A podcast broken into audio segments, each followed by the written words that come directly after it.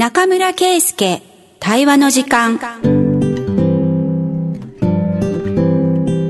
この番組は那覇市議会議員の中村圭介さんに議員としての活動報告や現在の取り組みなどお話を伺います。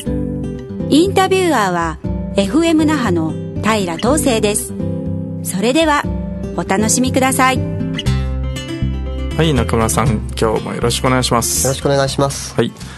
前回に引き続いてですねシーブラスウィンドオーケストラから木村義雄さんに来ていただいております。木村さんよろしくお願いします。よろしくお願いします。シーブラスの木村です。はい。前回ですねあの吹奏楽団のいろはというか、ああは吹奏楽団って何っていう話から聞かせていただいてで活動、まあ、子供のねの元気のない子供にショックを受けて、それで活動を始めたという動機の話とか、でそこの中で演奏会をやったらみんなにありがとうって言われたっていう話で、やっぱコロナ禍のうん。当時はもちろん理性的な判断としていろいろなものを中止したのかもしれないけど、果たしてこれが理性的な判断だったのかっていうところをやっぱ将来検証しないといけないなとつくづく思いまして、今日はあの実は木村さんと未来ファンド沖縄でですね、あの助成金を木村さんのところにお出しして、ちょっと活躍してもらいたいなと思ってる事業があって、それは非常にコロナと密接なんですよね。という話をしながら、はい。あと時間があればちょっと地域とのつながりをどう持っていくかっていうところですね、あの、をお話しできればいいなと思ってます。不用意な中止っていう時に、特に子供向けのイベントやプログラムって、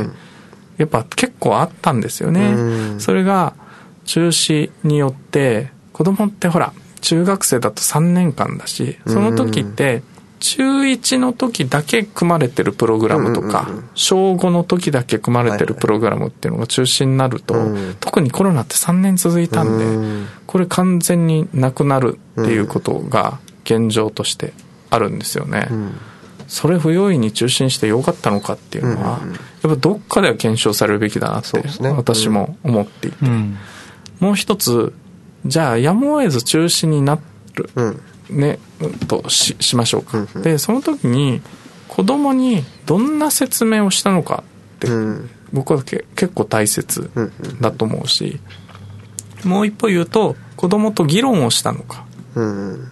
ねとだからなんとなく危ないから中止だよっていう話の、なんとなくって納得できないと思うんですよね、うん。というのがなんか検証されたらいいなと思っているっていうのがまず動機としてあってでそれでじゃあコロナ禍どうだったんだろうっていうこととこの後同じようなことがあっても大丈夫なような代替案とかうんっていうのをいろんな人たちに募集したいと思ってちょっと応募をかけた、でその中で渋谷さんが応募してくれて採択になったっていう感じなんですけど、ちょっと一個脱線して、はい。中村さん獅子舞といえばなんか、ん。ね寺の獅子舞といえば中村さんじゃないですかややってる市議会議員は私だけですけど。ですよね、えはい。ちょっと反省として、うん。なあの時どういう判断をしてうん。獅子舞の公演と、あと練習ね、うん。に関してってちょっと振り返ってほしいなと思って、はいうん。練習がまあまず集まらないといけない。集まらないといけない。そうだよね。集まって練習をしたんだけれども、うん。うんメンバーの中で、まあ、コロナが出た、出た、で、その時一緒に練習していたメンバーが、まあ、濃厚接触者という形で、まあ、その自宅で、まあ、待機をして、でまあその家族にもまあ少しお仕事にも迷惑かかってしまったりとかっていうのがあって、そうだね。はいまあ、みんな止まったんですよね。でその時にじゃあ獅子舞の伝統芸能何を継ぐものなのかっていうところで、我我々はその舞を継ぐっていうこと舞を継ぐ。を、うん。まあ、責任持って次につなげていくっていうことを考えようということで、ただまあそのこの今年来年とかっていうことは自分たちの、まあ、頑張りでなんとか乗り越えられるだろうと。で、その後のことを、まあ、つながっていくっていうことを考えれば、まあ、今年は、まあ、練習中止やむなし、十五夜の公演中止やむなしだろうというところで判断してましたかね。うん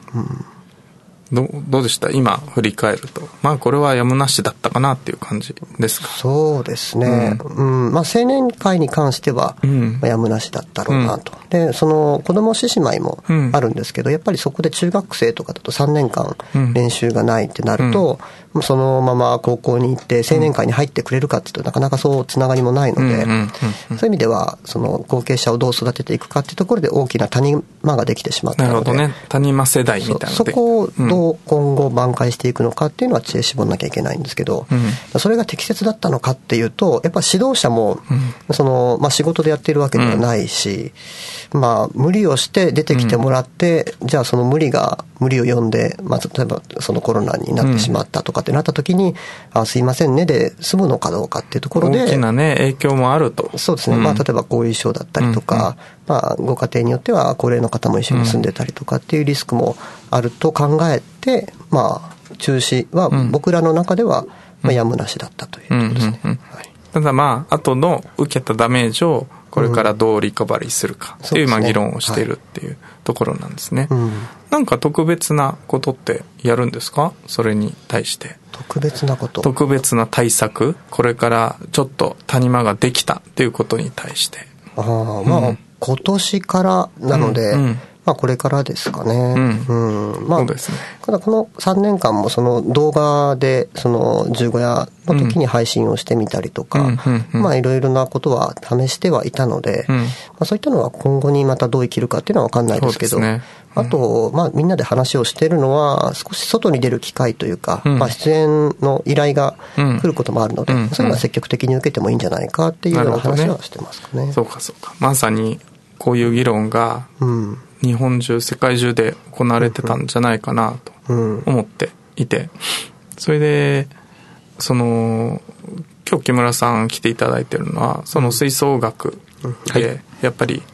結構盛ん沖縄って結構盛んなんですよね吹奏楽。そうですね。結構まあ、盛ん人口も多いっていうふうになっています、うん。うん。うん。だからそこで失ったものっていうのをちょっと一回総括したいなと思ったですけど、やっぱりイベントはたくさん中止になった。イベント中止になりました。はい、そしてコロナでイベントの意味っていうのをすごく問われます。うん、なるほど。だね。はい。はい、それはどういうことですか？例えば、うん、先ほどの獅子舞の話もあったんですけど、この音楽をなんとなしにやっていた、うん、まあ、これが仕事だからやっていた、でもコロナになった時に中止にするか、うん、決行するかっていう判断する時に、じゃあなんで結婚するのかっていう意味付けを自分たちですごく問われたんですね。なるほど。この公演はこれだけの、まあ、価値と波及効果があるからそれはリスクよりも価値が高いであったりとかですね。そういうことを言語化せざるを得なかった。でその中で我々がそれはコロナの良かった点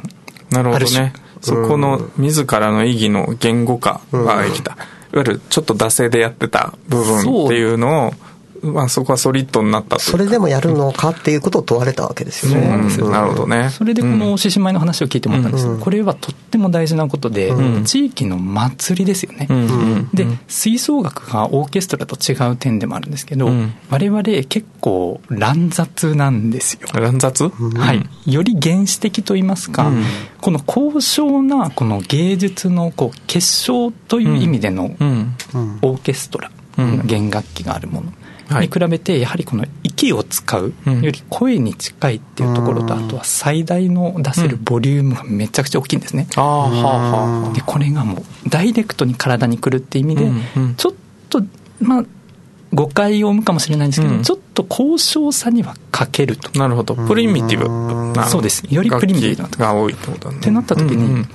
我々の価値って何だろうってなった時に、祭りだなと思ったんです。おおこの晴れとけっていうのをこの日本の人たちすごく大事にして、まあ、日頃いろんなこう鬱屈であったりとか、まあ、疲れとかがあるものをこの晴れの日にちょっと浄化するといいますか、それがすごく地域の祭りの意義的な部分大きかったところだと思うんですけど、それをこう西洋楽器でありながらその日本の晴れとけの晴れの部分を担うことができるっていうところが我々この吹奏楽の例えば吹奏楽は街の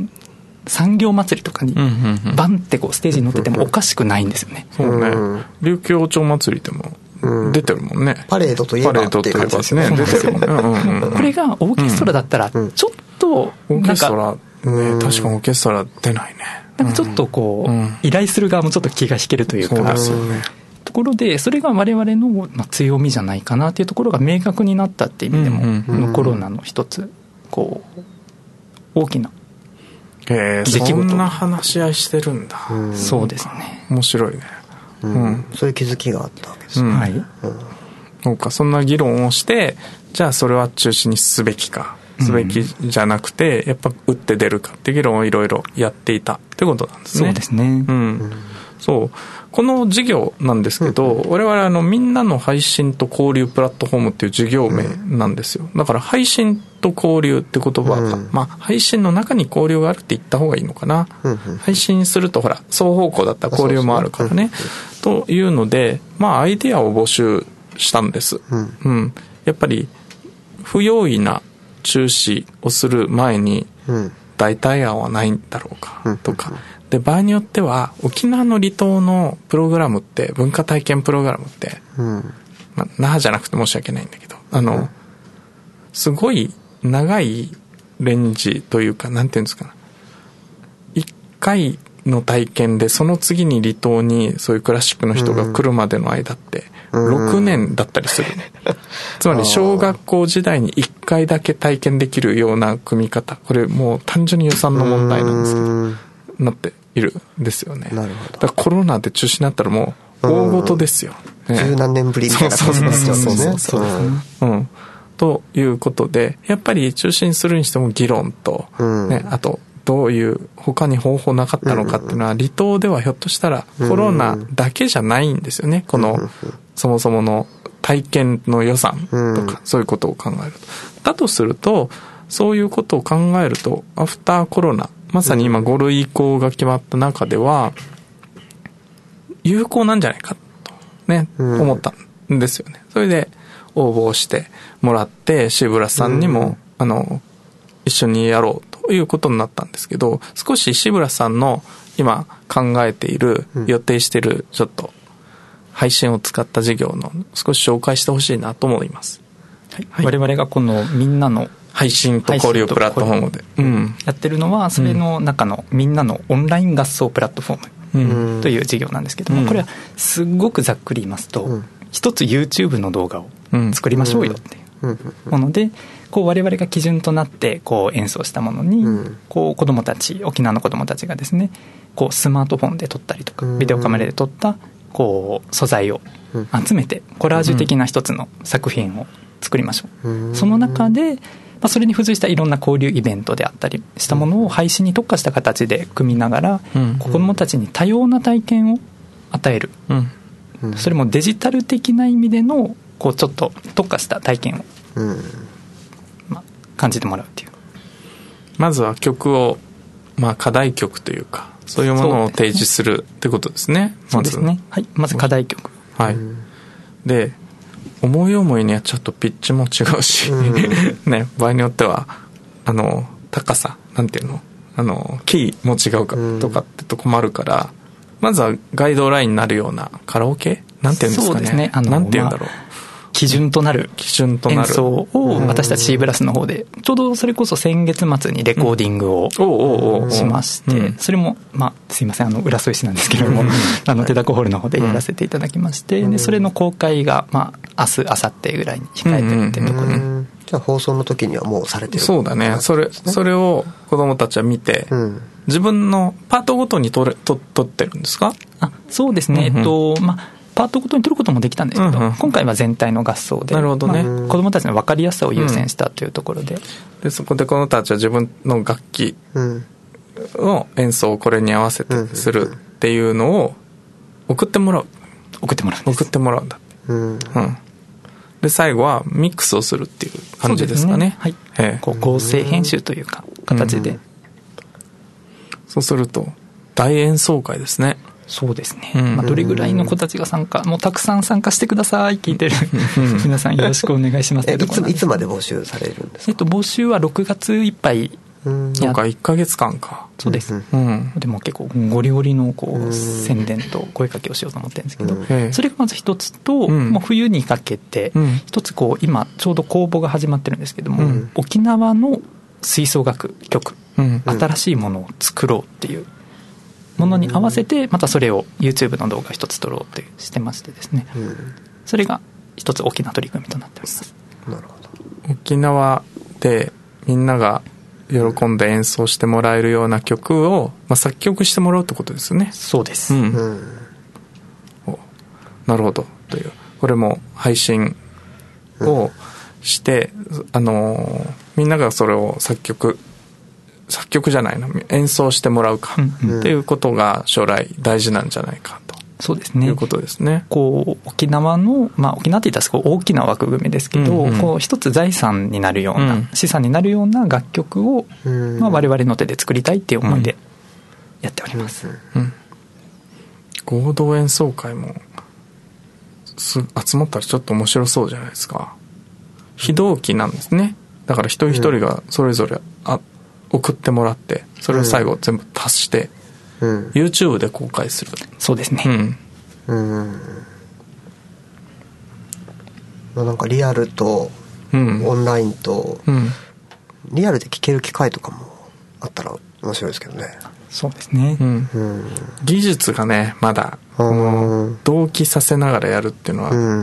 ね那覇の人と波照間の人とかがね、確かに。タイムラグが出ちゃうんですね、そうそうそう。そう将来的にこの同期型、もう本当に一緒にパンってやってこの離れた土地で演奏するっていうのは今後の課題ではあるんですけど、まだ沖縄のこの子どもたちの現状を考えたらまだ同期できる状態にはちょっと達していないかなというのが我々の、うん、まあ一つ、まあ個人的な見解ああと何回も練習できるし。ね。そうなんです。あの、安全安心の非同期っていうところと、あとは子供たちがその、まあカメラ機材とかを同期にあできるぐらい各個人個人が持っているような状態ではないっていうところで、確かに。その低コスト、低ハードルっていうところで一つ非同期募集期間でオンラインレッスンとかもあったりするんですか？これがあのオンラインではないですけども、まあ、レッスンはあります。うん、うん、じゃあこれ応募しようと思ってそのどういうふうにしたらいいんですかっていう指導を仰ぐこともできるわけですね。できます。なるほど。勘どころがあるんだねきっとね、うん、うん。ね。まあ、なんとなく演奏しようと思ってもどうしていいか分かんない場合もあるでしょうか、ね、そうすると多分沖縄中の離島の子も含めた、まあ、何らかの参画体験ができるところは、うん、まあ配信というかねネットを使った技術でできるっていうのはあるかなと思いますが、最終的にできた曲ミックスが終わった曲ををもう一回みんなで味わえればいいですよね。あそうですね。そういう場もあるといいかな、うん。うん、ねそういうことを味わう場があったら、さらに二度おいしいかなと思ってそうですね、うん、この我々がこの今回の、まあ、みんなのオンライン合奏プラットフォーム事業でこだわってるところが、とにかくみんながで参加できるっていう、気軽にですねそれこそこう生のコンサートってなったらすごく緊張を子どもたちしますし、また舞台の広さが決まってる制約上例えば100人で演奏するって無理なんですよね。ってなった時にじゃあオンラインだとそれが可能っていう一つ、まあ、新しい価値が生まれていて、ちょっとそこにこだわってですね、なのでそれこそ先ほどあの中村さんがおっしゃったように、この手厚い保証といいますか、まあ、レッスンしてちょっとちょっと気遅れしてるけれどもっていうこうすくい上げたいっていうような感じになっております。なるほど。こういう我々の募集にちょっと想像と違うんですけど、あのいろんな企画が上がってきて、うん、7団体？7団体？いろんなアイデアが今上がってきてて今みんな活動中なんですよね。楽しみにしているという感じです。ちょっと話展開なんですけど、はい、そのもう少しさっき祭りに借り出されるみたいな話があって、まあ、あと逆に言うとそれを受容するできるのが吹奏楽というあの原始的な楽器群のいいところだと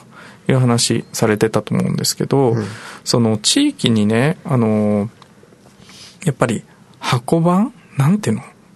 箱番ってライブハウスに必ずいる人箱番っているじゃない、うん、地域の箱番的なバンド、うん、ね、吹奏楽団って、今は学校所属か、急にプロそうですね。っていう感じじゃないですか。なんか、アマチュアで、まあ、プロの方もいてもいいんだけど、その中で、なんか街にそういう楽団があったら、ね、祭りの時必ず晴れ舞台として出てくるし、いいんじゃないかなって、ちょっと思ったりもするんですね。ちょっと、あの、木村さん、ヨーロッパとかも行ってらっしゃった方なので、ちょっと最後そういうヒントとか、街の楽団の話もしたいなと思ってたんで、もし体験あれば、はい。そうですね。この町、うん、本当に町っていうと、うん、結構でっかい町から小さい町まであるんですけど確かに、私がいたこのドイツの、まあ、ミュンヘンという場所はですね、すっごいちっちゃな町ちっちゃな町でミュンヘンって名前知ってるもんだけど、うん、でっかいイメージあるけど。ミュンヘン市の中のこれがこう、まあ、州の中の一つ、まあ、ミュンヘン市なんですけど、ええ、その中でも、まあ、小さな町がいろいろありまして、うん、そこの一つ一つがですね、楽団を持ってるんですよ。なるほど。首里ぐらいなイメージ。那覇市の中の首里とか。那覇市よりももっとちっちゃいです。もっとちっちゃい。もっとちっちゃいです。こうなんて言ったらこう数万人ぐらい数万人。例えばイメージで言うとこう例えばまあ山笠とかありますよね。山笠とか旗頭とかもそうなんですけど、こう流れってありますよね。この一つの旗を持ってるこの地域地域みたいな。ああ旗頭ね。旗頭なんてだって自治会単位で首里は持ってたりしますもんね。そしたら、超小さいよ。1000人とかね。大中町とか600人とかじゃないかな、そうですね、まあ、それぐらいの単位でも下手すれば持っているぐらいの感じで、これをですねものすごい町の人がですね愛してるんですね、これでその楽団に付随してその楽団の催しでは絶対この町のビールを飲んで、町のソーセージを食べて、でまたこの私はたまたまサッカーのクラブにも携わっていたんですけど、サッカークラブも同様に町単位でですねこうすごいこう愛する、でまたその組織もあるっていう、ような感じになっていてこれをなんとか沖縄でもできないかなっていうところ。いいですね。それ。なるほど。このとちょっと年齢構成とかも聞いてもいいですか？そうですね、うん、こう私が所属っていうかこう助っ人外国人みたいな感じで一つ、まあ、所属してた楽団があるんですけど、そこは10歳ぐらいの、まあ、ちっちゃな子から、もうすぐあの引退した方がいいんじゃないの？っていうようなこう70を超えるようなですね白髪のちょっとおじいちゃん。までもうみんな楽しそうにあるっていう結構こう年齢の幅が広い学年になっていて。こう逆に言うと吹奏楽部活動っていうのがないんです、うんうんうん、まさ今流行りの地域移行ですよこれね、うん、そうか。小さい町でもそうやって経営ができているってことなんですね。そうですね、うん、この部活動ってシステム自体が向こうにはないので、うん、そうかそうか。そこをこう子どもたちの受け皿っていうところは地域が担っていて、その、まあ、自転車でトロンボーンとかちょっと大きい楽器とかをからって、チャリンチャリンっていってその町のクラブハウスに行くような、そういったイメージで楽しんでいました。なるほど。あ拠点はいるんだねやっぱりね。楽器の所有は個人なんですか？個人だったりそのクラブハウスに置いてたりとかですね、まあ、いろんな形あるんですけど、まあ、やりやすい形で、これ結構ヒントになりますね。うん、うん、そうですね、うん、時間だよ。お時間ですよ。はい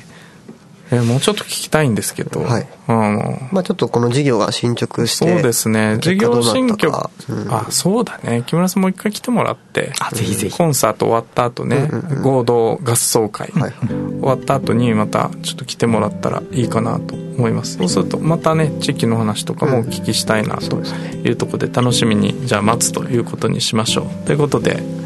えーと、と2回にわたって中村さん木村さんありがとうございましたりがとうございました。ありがとうございました。